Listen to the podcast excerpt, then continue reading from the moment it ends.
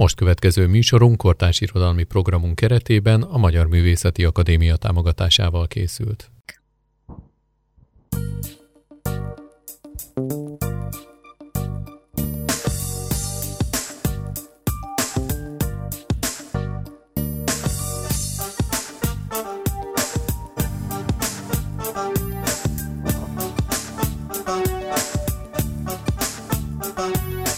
Végtelen.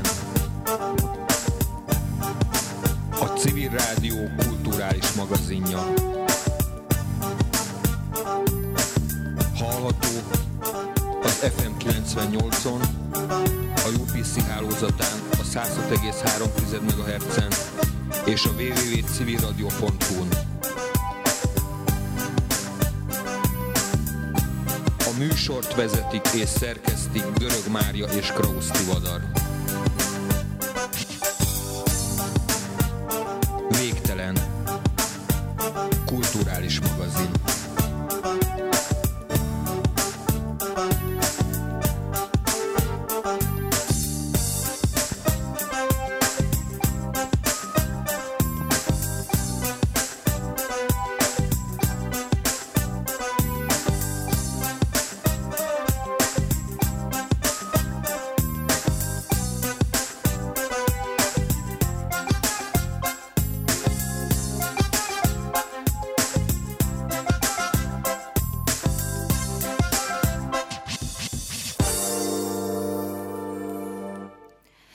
Szép jó estét kívánok! Szeretettel köszöntöm Önöket, és a mai napon könyvekről, karácsony előtt egyébként nincs is jobb, mint könyvekről beszélgetni, hát ha valaki ötletet kap.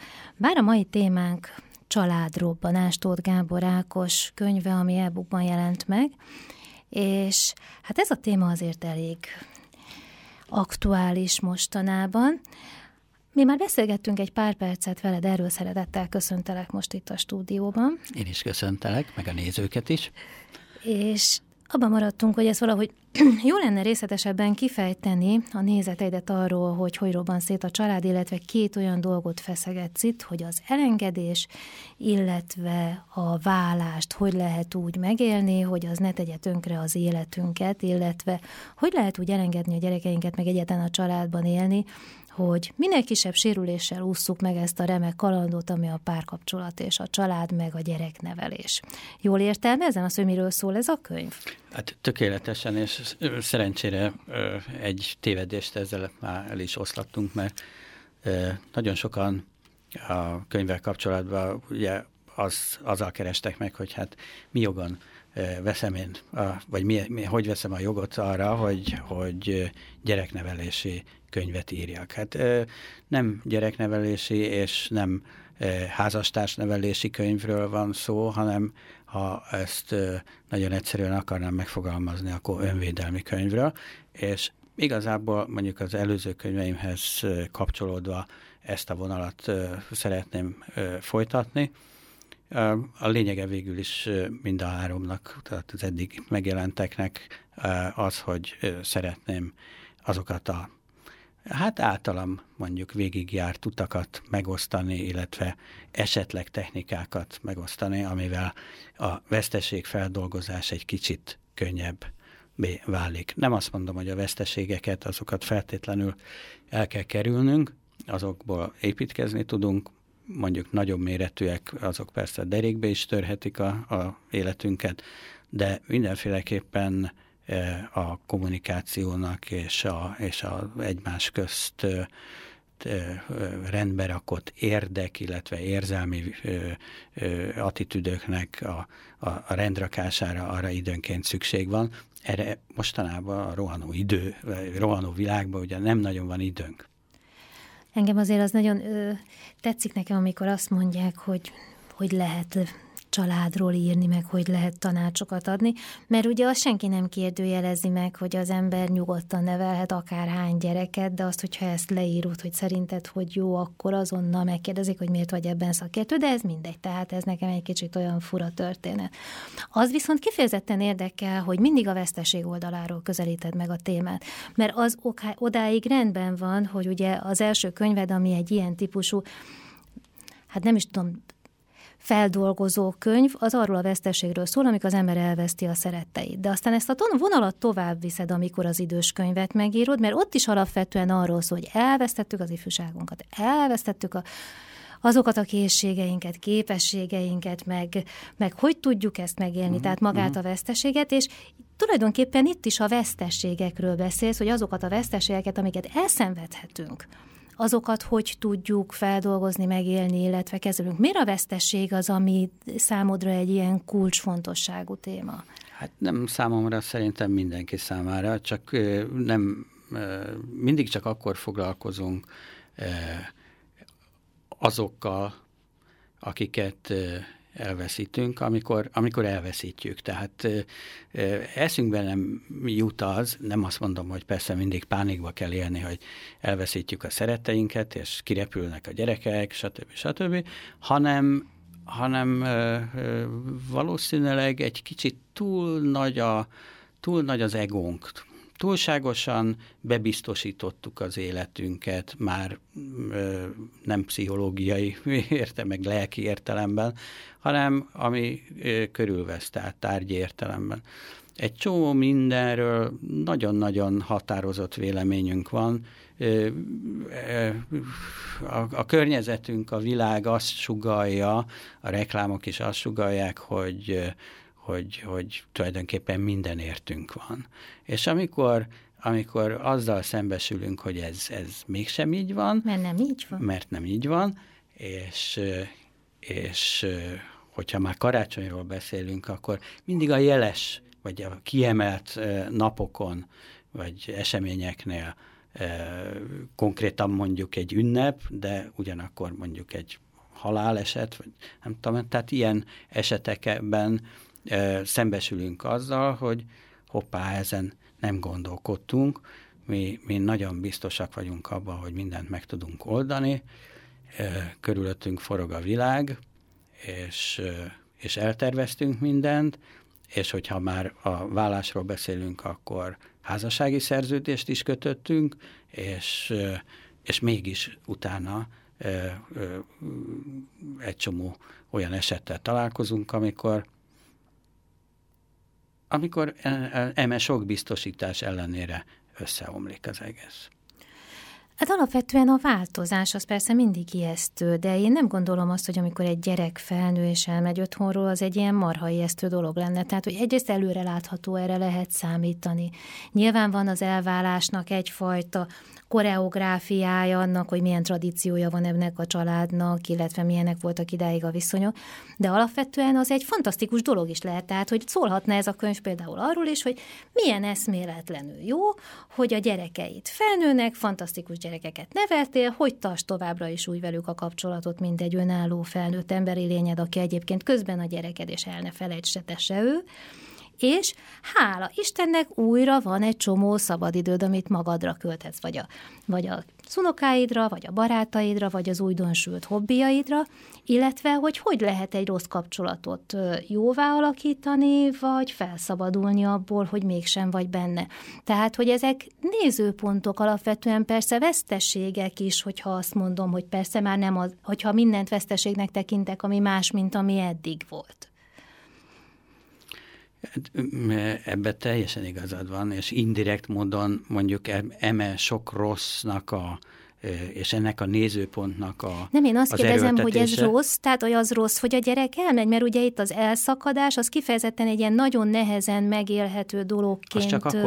Az csak akkor rossz, hogyha mondjuk az emberek ezt nem mérik föl előre, tehát azt gondolják, hogyha én az arcomra formálom a gyereket, és az biztos, hogy azok szerint az elvek és a belekódolt, általam belekódolt premisszák szerint él, és nevelkedett, akkor egészen biztos, hogy ez zökkenőmentes lesz, majd ez az elszakadás.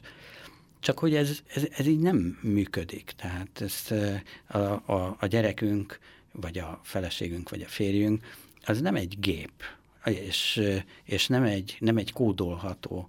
Valaki az egy érző lény, ugye, és egyéni vágyakkal, és nagyon sokszor hogyha mondjuk rátelepszünk ezzel a fene nagy öntudatunkkal, akkor bizony pontosan az ellenkezőjét, a lázadást érjük el, ami általában elfojtott vágyak és elfojtott ellentéteknek a eredménye.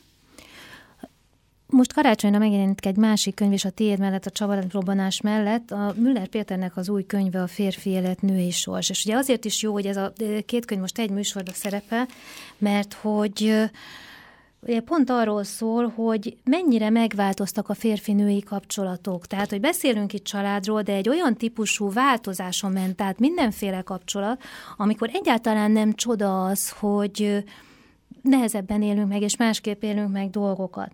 Itt az előzőkhez, amit mondtál, felolvasnék egy részletet, feltéve, hogyha itt nem fog nekem szétesni. Azt mondja, hogyha az ember nem tud ránézni a feleségére, nem csak úgy, hogy a nőt, hanem úgy is, hogy az embertársad, nem lesz hosszantartó a kapcsolatot vele. Begyógyítani a sebeket, amelyeket férfiként okoztál, vagy amit ő nőként karmod belé, csak is egy magasabb embersíkon lehet. Ha egy nőnek józan észérvekkel bebizonyítom, hogy nincs igaza, nem azt vizsgálja először, hogy amit mondtam elvileg helyese vagy helytelen, hanem azt, hogy szeretem-e vagy nem szeretem. És lehet, hogy neki van igaza. Tehát, hogy többféle síkon tudnak mozogni ezek a kapcsolatok, és hogyha nem nézzük meg ezeket a síkokat, ezeket az egymást keresztbe kasul átfonó síkokat együtt, akkor valószínű, hogy nem is juthatunk arra a megoldásra, mert persze, hogy a párom nem gép, de persze, hogy a gyerekemet se tudom úgy felnevelni, hogy a saját képemre, már én azért nem is szeretném, mert az ember azért már csak egy idő után szembesül a saját hibáitól, amiktől, ha mástól nem, de legalább attól szeretné a gyerekeit megóvni. Az de a helyzet, hogy ketten nevelitek azt a gyereket? Vagy hárman, vagy négyen, vagy meg ugye egy csomó minden, tehát hogy az a helyzet, hogy itt is szerintem az a hátul munkálkodó rossz erő, és az a fajta szemlélet, ami nagyon furcsa, hogy a magánéletünket is egyfajta marketing szemlélet járja át. Tehát na, ezt egy kicsit részletezzük, igen. Tehát természetes egy kapcsolatban, hogy férfi, nő, vagy gyerek a szüleivel, és viszont olykor hazugságok hangzanak el. És ez mind olyan, tehát ez teljesen természetes.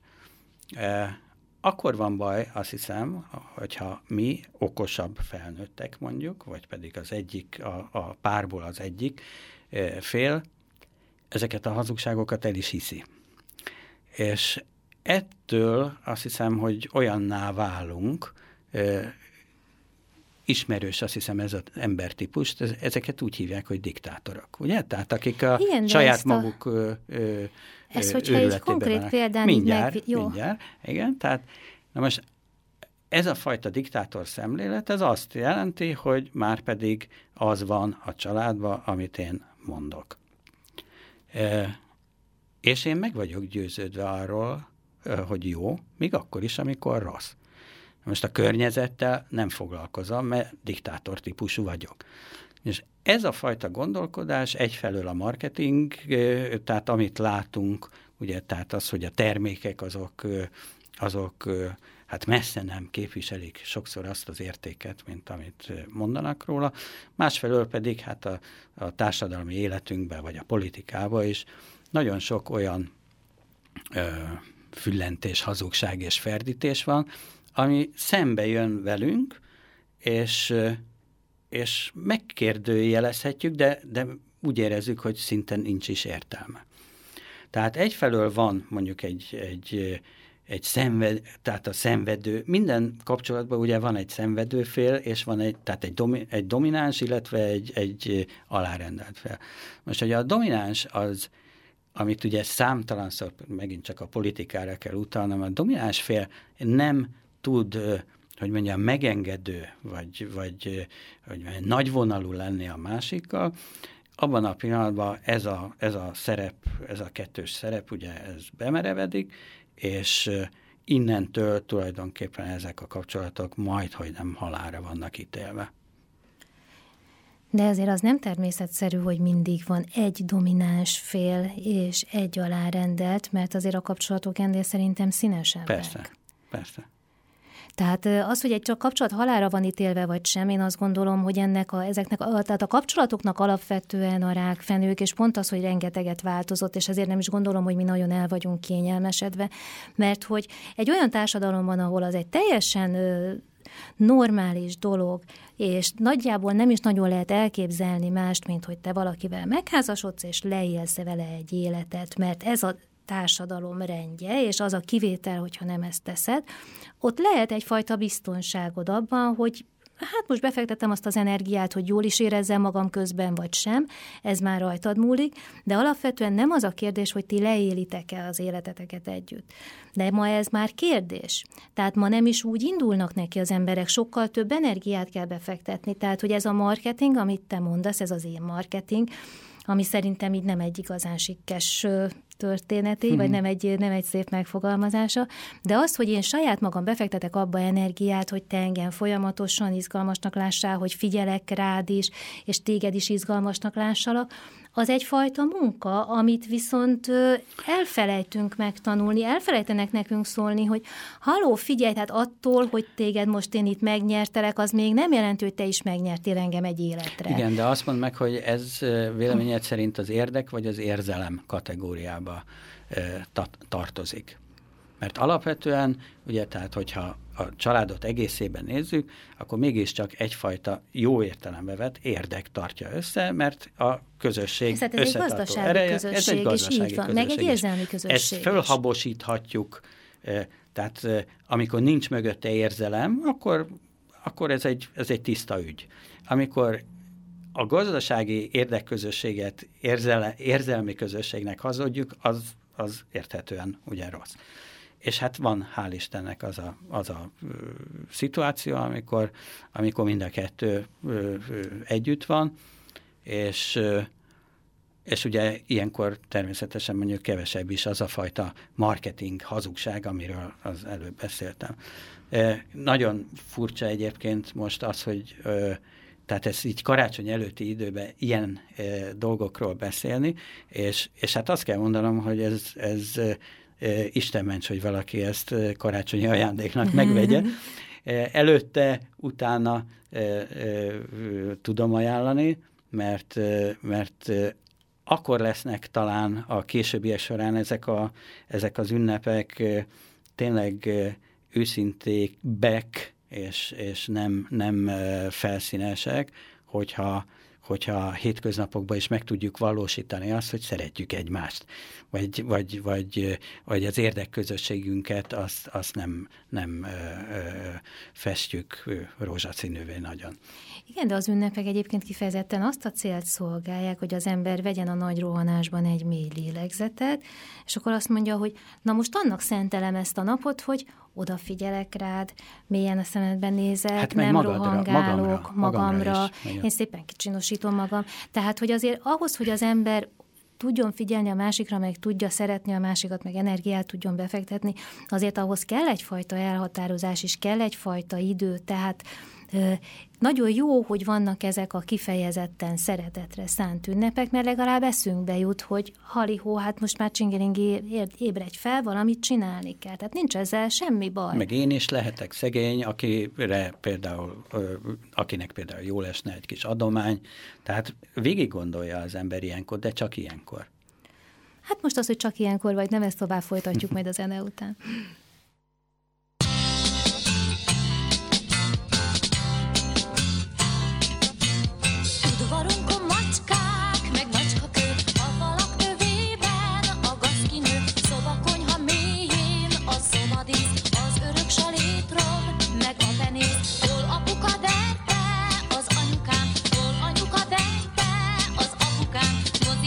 Néztük, mi gyerekek, kiket anyukám szült 17-en.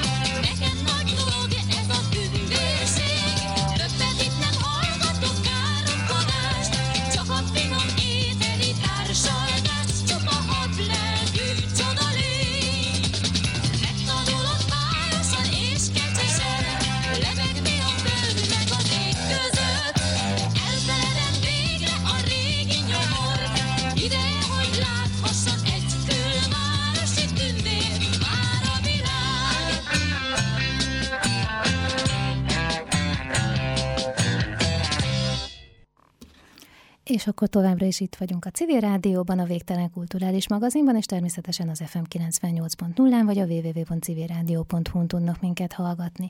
Ha esetleg szeretnének bekapcsolódni a beszélgetésbe, akkor a 489-0999-en, vagy a 0630-22-89-800-as számon tudunk egymással beszélni.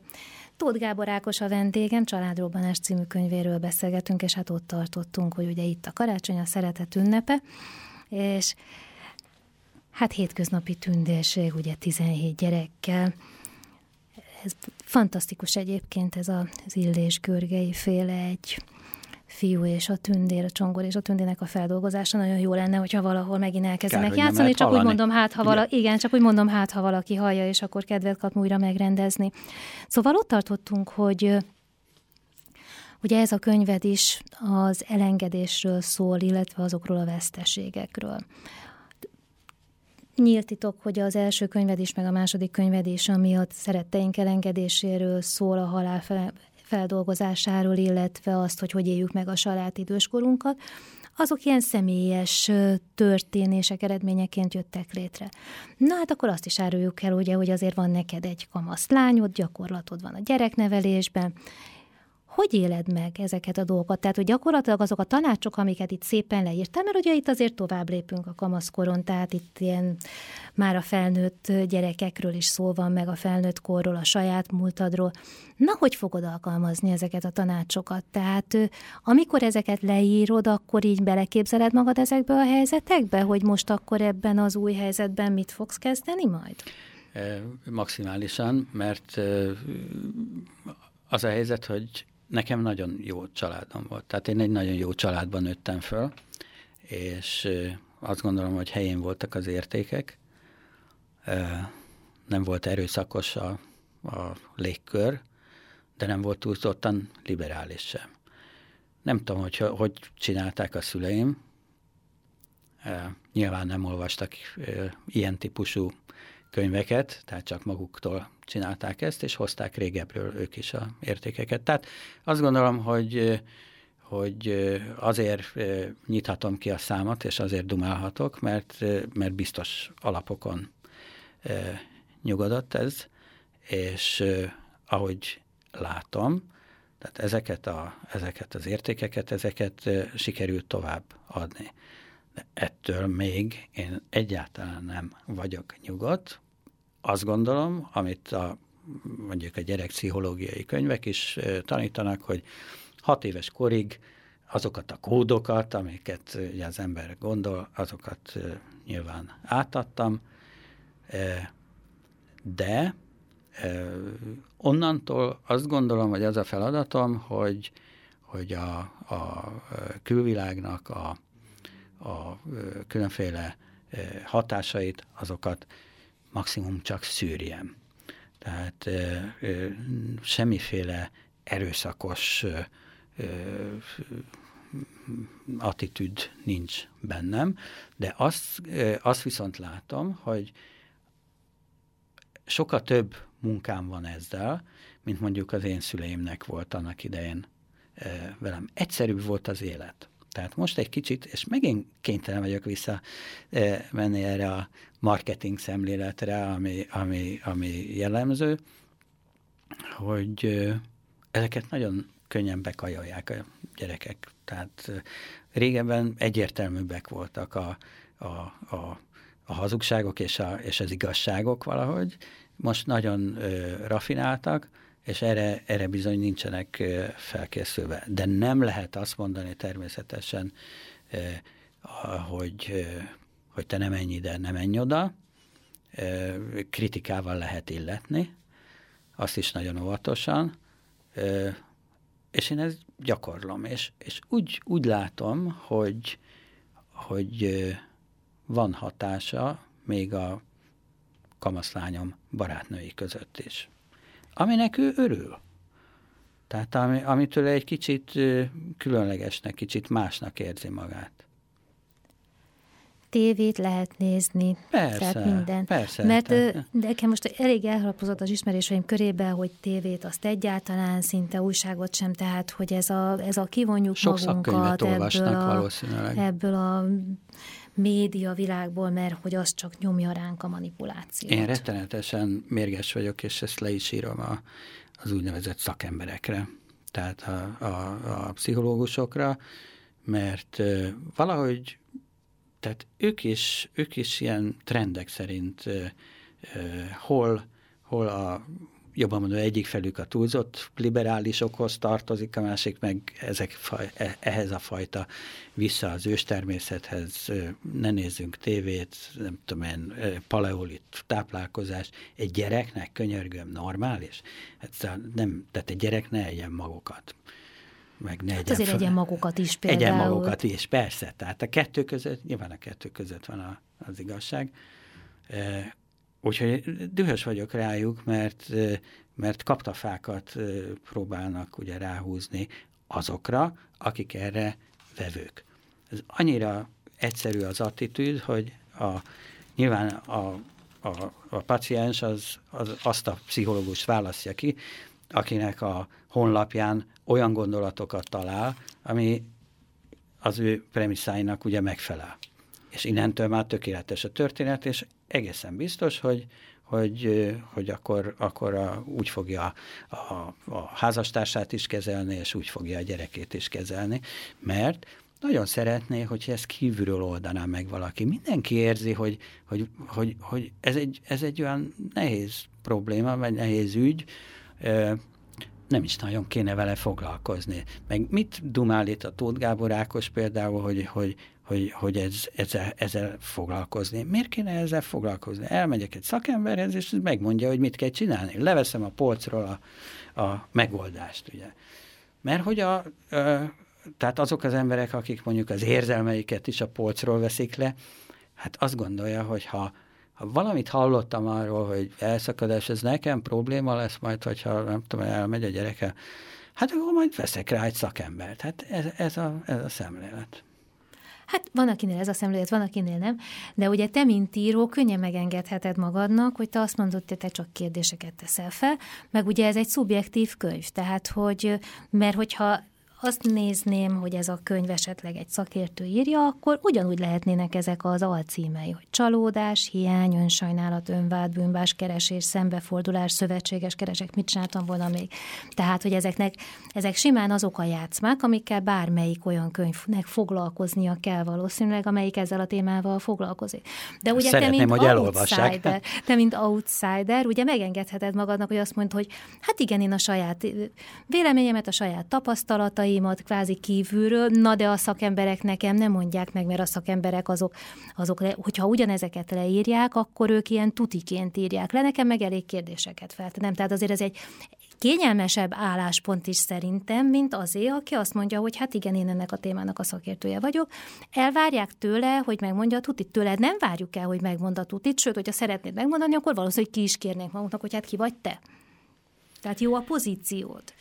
De hát ez a pozíció, ez bárkinek megadatik, akinek mondjuk gyereke van, és nem pszichológus az illető. És nem pszichológus az illető, hanem veszi a fáradtságot, és a szülőkkel folytat valamiféle kommunikációt.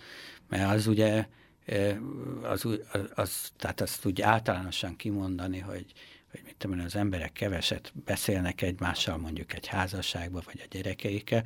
Ez biztos, hogy így is van, de tehát mindig hozzáteszem, most már, mert látom rajtad, hogy ez ne általánosítsunk, persze, de tisztelet a kivételnek, de hogyha veszi a fáradtságot, hogy a szülőkkel is kommunikáljon, akkor ugyanabba a pozícióba kerül, mint én, mert ott is állandóan kérdéseket tesznek föl egymásnak, és azon kívül, hogy mondjuk a kollektív bölcsességnek valamilyen szintjére eljutnak, a helyzetet természetesen mindenkinek egyedül kell otthon megoldania.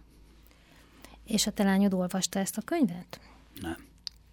És szeretnéd? Nem, mert azt gondolom, hogy ez nagyon nehéz könyv.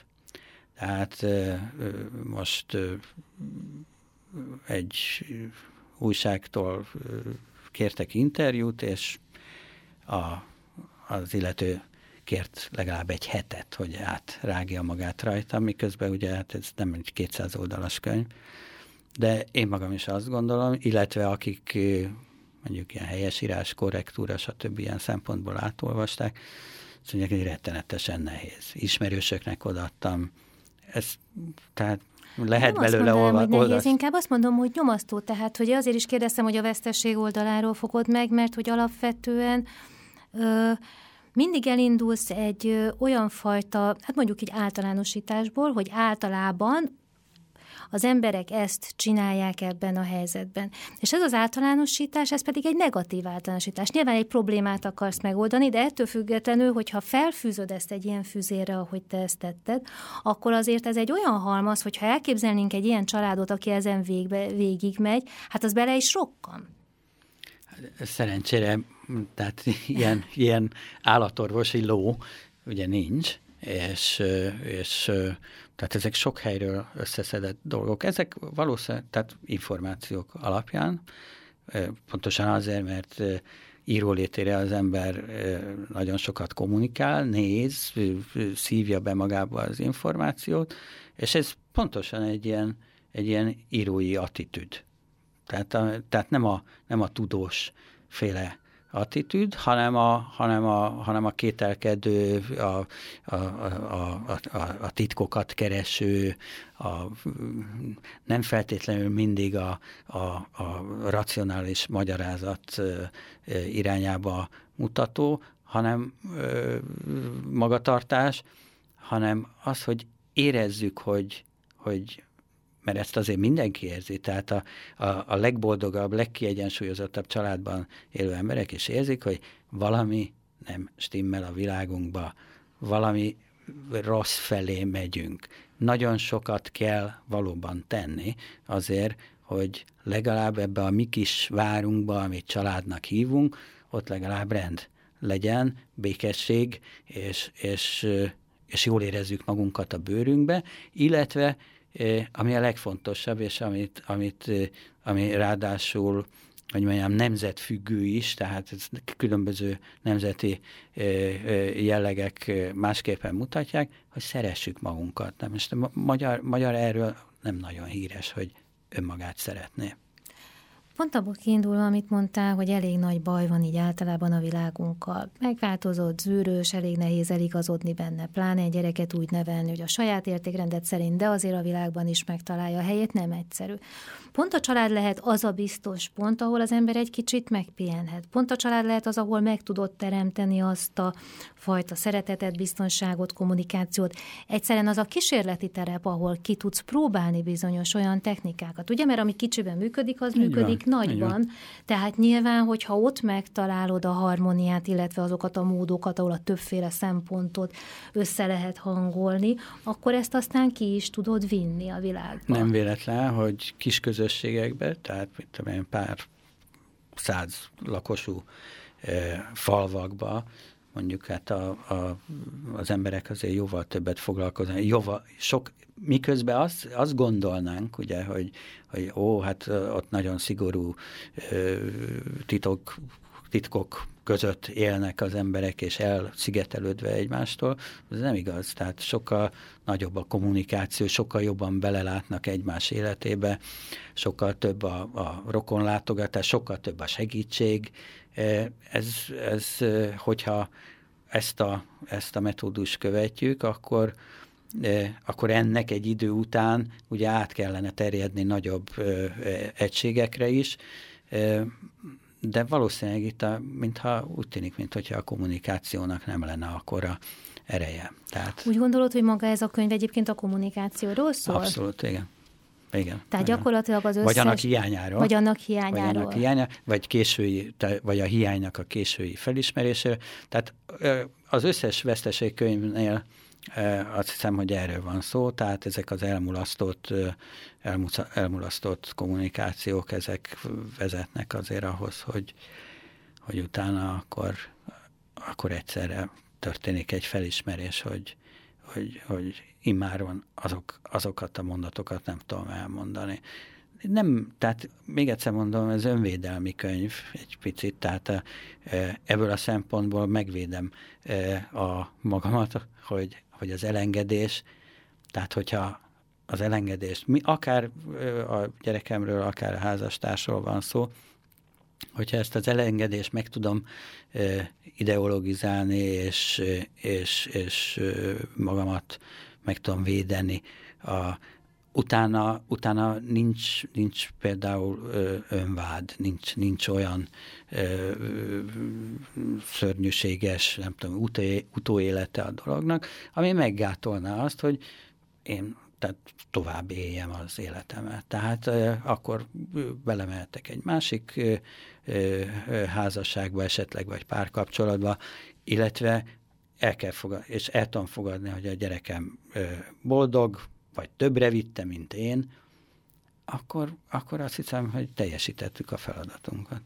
Mondjuk azért ezek általában párban járnak, mert ugye az önvád az együtt jár azzal, hogy a másikat vádolom, mert ezek így váltakozzak egymással. Tehát ugye ez a csalódás, ez a csalódó magamban, csalódó a másikban. Tehát hogy ezek általában nem csak magam ellen fordított érzelmek, hanem a másik ellen fordított érzelmek, és igazából ez egyik sem jobb. Tehát hogy pont amit mondtál a szüleidről, hogy a megengedés, illetve a szigornak egy olyan jó kis egyvelegét, illetve megtalálták azt a középutat. Itt is azt megtalálni, hogy le is mond a tanulságot, meg is értsd a helyzetet, de tovább tudjál lépni, és úgy, hogy magadat közben elfogadod. Azért ez nem egy egyszerű feladat, nem csak egy párkapcsolatban, vagy egy gyereknevelésben, hanem úgy önmagában az, hogy te saját magad képes legyél folyamatosan így élni. Igen, hát nagyon érdekes, mondjuk akkor most maradjunk a gyereknevelésnél, tehát számtalan esetben én azt tapasztalom, hogy a szülő és a gyerek egy idő után vetélytársként tekint egymásra. És... ezt milyen szempontból gondolod? Ez úgy, hogy tehát megint csak a dominancia, illetve... tehát nagyon érdekes, ez az erőből megoldom a problémákat típusú embereknél. Ott ha a gyerek az nem ilyen, akkor az nem elég életre való. Ha meg ilyen, akkor azt le kell döngölni. Hát egy ilyen családban én nagyon nem szeretnék élni. De ez az attitűd, tehát most nem általánosítok, de hogyha kimész az utcára, és autóba ülsz, és az autóvezetőket megnézed, tehát az, hogy folyamatosan ugye ezt a fajta diktátor hajlamunkat, nem tudom másképpen megfogalmazni, ezt próbáljuk érvényesíteni, mert azt gondoljuk, gondoljuk általában, hogy az valamiféle gyöngétség mutatni valamiféle nyitottságot. Tehát ez megint csak a kommunikációról szól, hogyha valaki ugye nyitott, őszinte egy kapcsolatba, őszinte a gyerekével kapcsolatba is, nem vizet prédikál, bort iszik, és rossz példát mond, akkor számíthat arra, hogy a későbbiek folyamán ugye nem olvassák a fejére ezeket a hülyeségeit. De mi nagyon hozzá szoktunk, megint nem általánosítok, de mégiscsak, ahhoz, hogy, és ez kétségbejtő, hogy gyerekekkel, ugye a felnőttek, miközben azt mondják, hogy így kicsim, úgy kicsim, hogy mi minden disznóságot meg tudnak végbe tudnak vinni. És itt most nem a családon belüli erőszakra gondolok, hanem általánosságban például. Tehát, hogy gondolja végig ez a társadalom, de ne csak ez, az összes többi, hogy például miközben a szülők fantasztikusan a munkájuk során mondjuk nagyszerű meetingekre járnak mondjuk, és mindig lehetőleg a legjobb helyen, gondoljanak bele abba, hogy megengedjük azt, hogy olyan közétkeztetésben legyen részük a gyerekeknek, ami tehát a marketing több van benne, mint hasznos tápanyag, mert ez gyakorló szülőként tudom, hogy miközben azt mondják, hogy nem tudom én, így egészséges, annyi kalória van, gyerekek a héten, mit tudom én, 3-szor köretként tésztát kapnak. A tészta, az pedig szerény apai ismereteim szerint is hízlaló. Jó, csak azért van egy olyan fajta réteg is, amelyik ugye nem jár esténként a legjobb helyekre, meg a nevvállalatokra, hanem akinek a gyerekei gyakorlatilag ezt kapják, ez a melegétel, tehát hogy azért ez egy nagyon polarizált társadalom, de abszolút értem, amiről beszélsz, tehát hogy olyan fajta értékrendet mutatunk, amit gyakorlatilag nem tudunk megvalósítani társadalmi szinten. De ez... De aki teheti, bocsánat, aki teheti, még a nagyon tehetős is, ezért érdekes módon ott tud spórolni, amikor a gyereknek a ruházatáról van mondjuk szó. Tehát akkor elmegy az olcsóbb áruházba. Ez a tapasztalatom. Hát miközben magától nem tagad meg. Hát azt gondolom, sem. Hogy van ilyen is, meg olyan is, mert végül is a gyerek az ugyanúgy lehet. Tehát, hogy gondolom, hogy itt is a középút a legjobb, mert az sem normális, hogyha egy gyerek kirakati bábuként működik, és akkor ahhoz van hozzászokva, hogy minden a legjobb. De én nem tudom a tuti megoldásokat, az egészen bizonyos. Én sem. Csak teszem fel a kérdéseket. De nem látom ennyire pessimistán sem a helyzetet. Tehát én azt...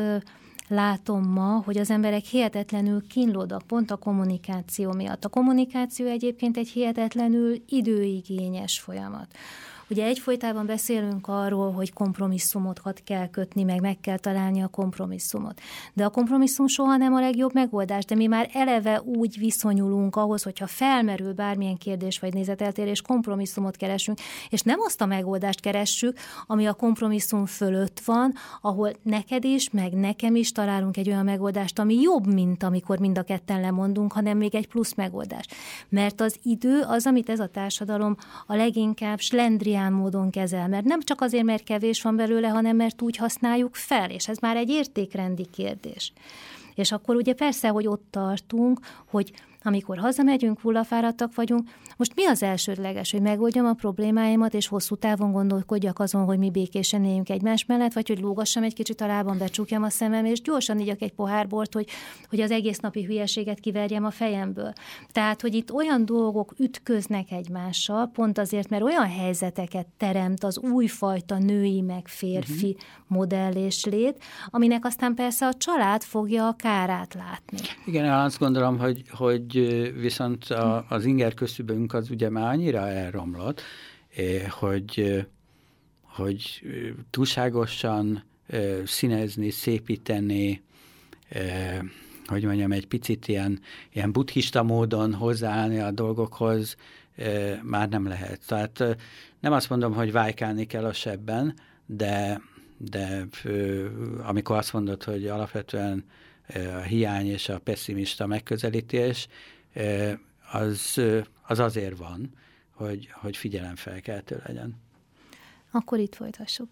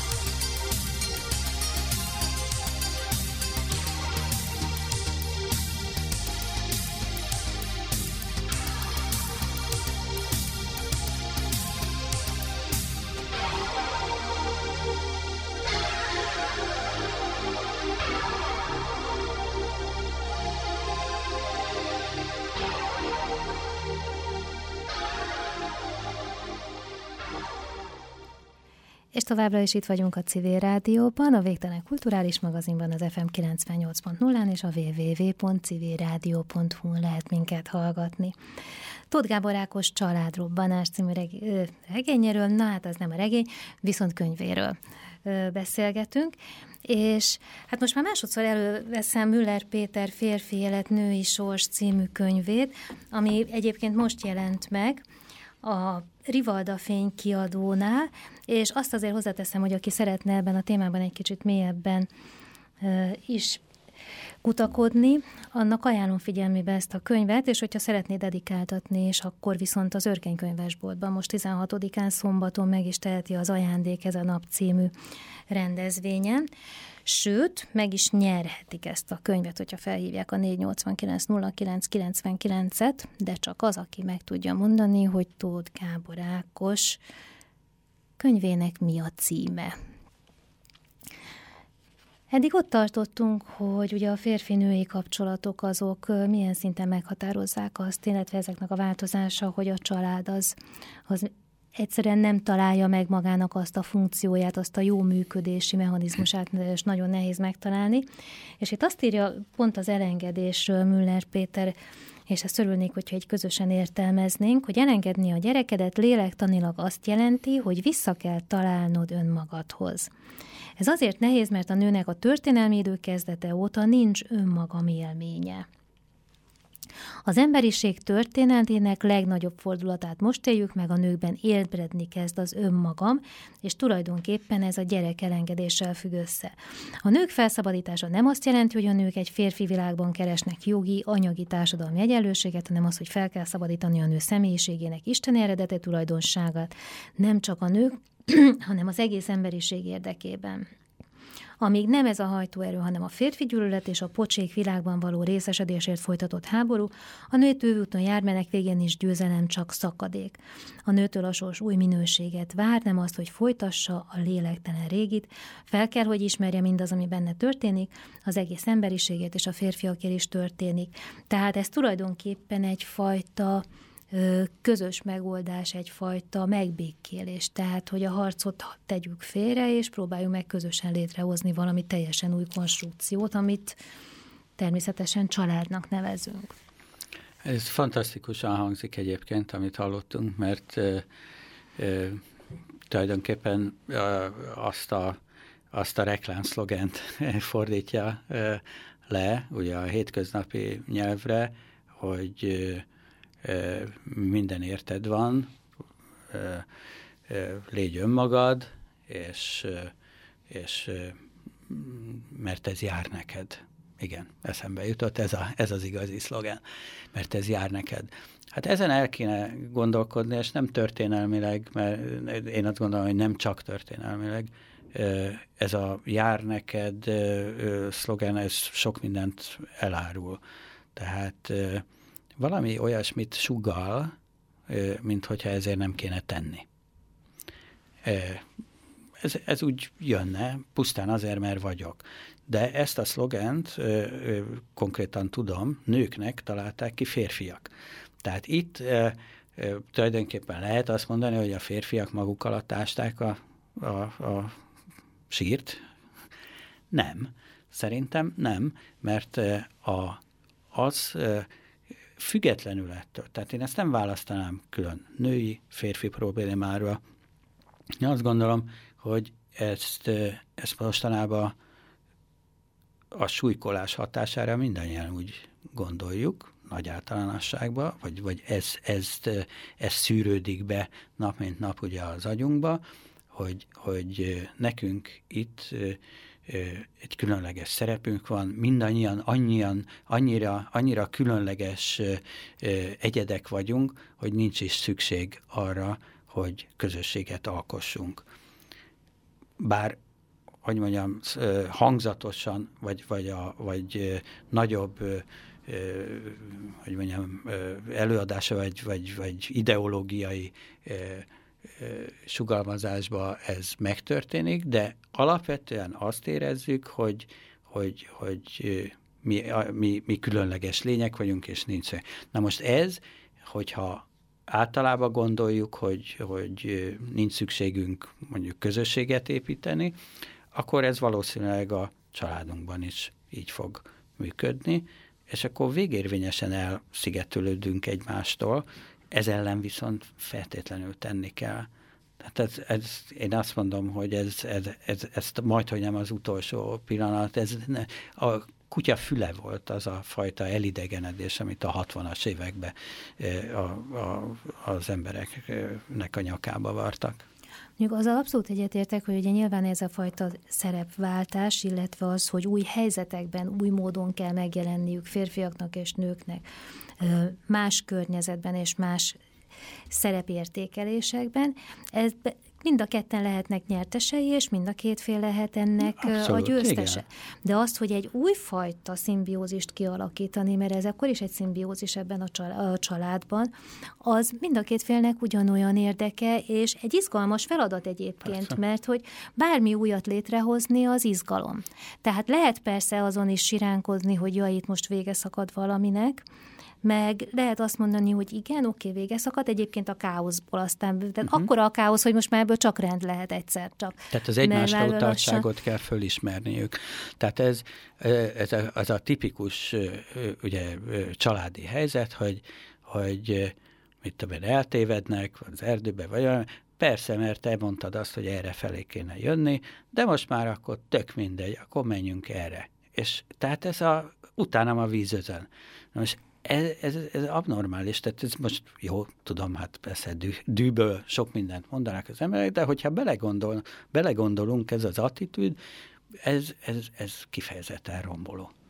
És hát, hogyha ezt látja a gyerek, tehát nem feltétlenül mindig egzisztenciális problémákon, szeretőkön, vagy nem tudom én, szomszédokon, vagy italon megy a vita, hanem pontosan azon a alá fölé rendeltség kimondja meg a tutit. Hát ugye két ember kapcsolatát két ember tudja a legjobban elrontani, meg megjavítani. Ez így igaz. Hát én köszönöm szépen, hogy velem voltál. Aki esetleg hajlandó belemélyedni egy kicsit jobban ebbe a témába, meg szeretne elgondolkozni rajta, Isten ments, hogy karácsonykor, hiszen még a szerző sem ajánlja ezt nekünk, de figyelmébe ajánlom Tóth Gábor Ákos Családrobbanás című könyvét. Köszönöm, hogy velünk voltak, és remélem, hogy lesz egy nagyon remek, szeretetteljes karácsonyuk. Kívánok nagyon szép estét önöknek! Az imént hallott műsorunk kortárs irodalmi programunk keretében a Magyar Művészeti Akadémia támogatásával készült.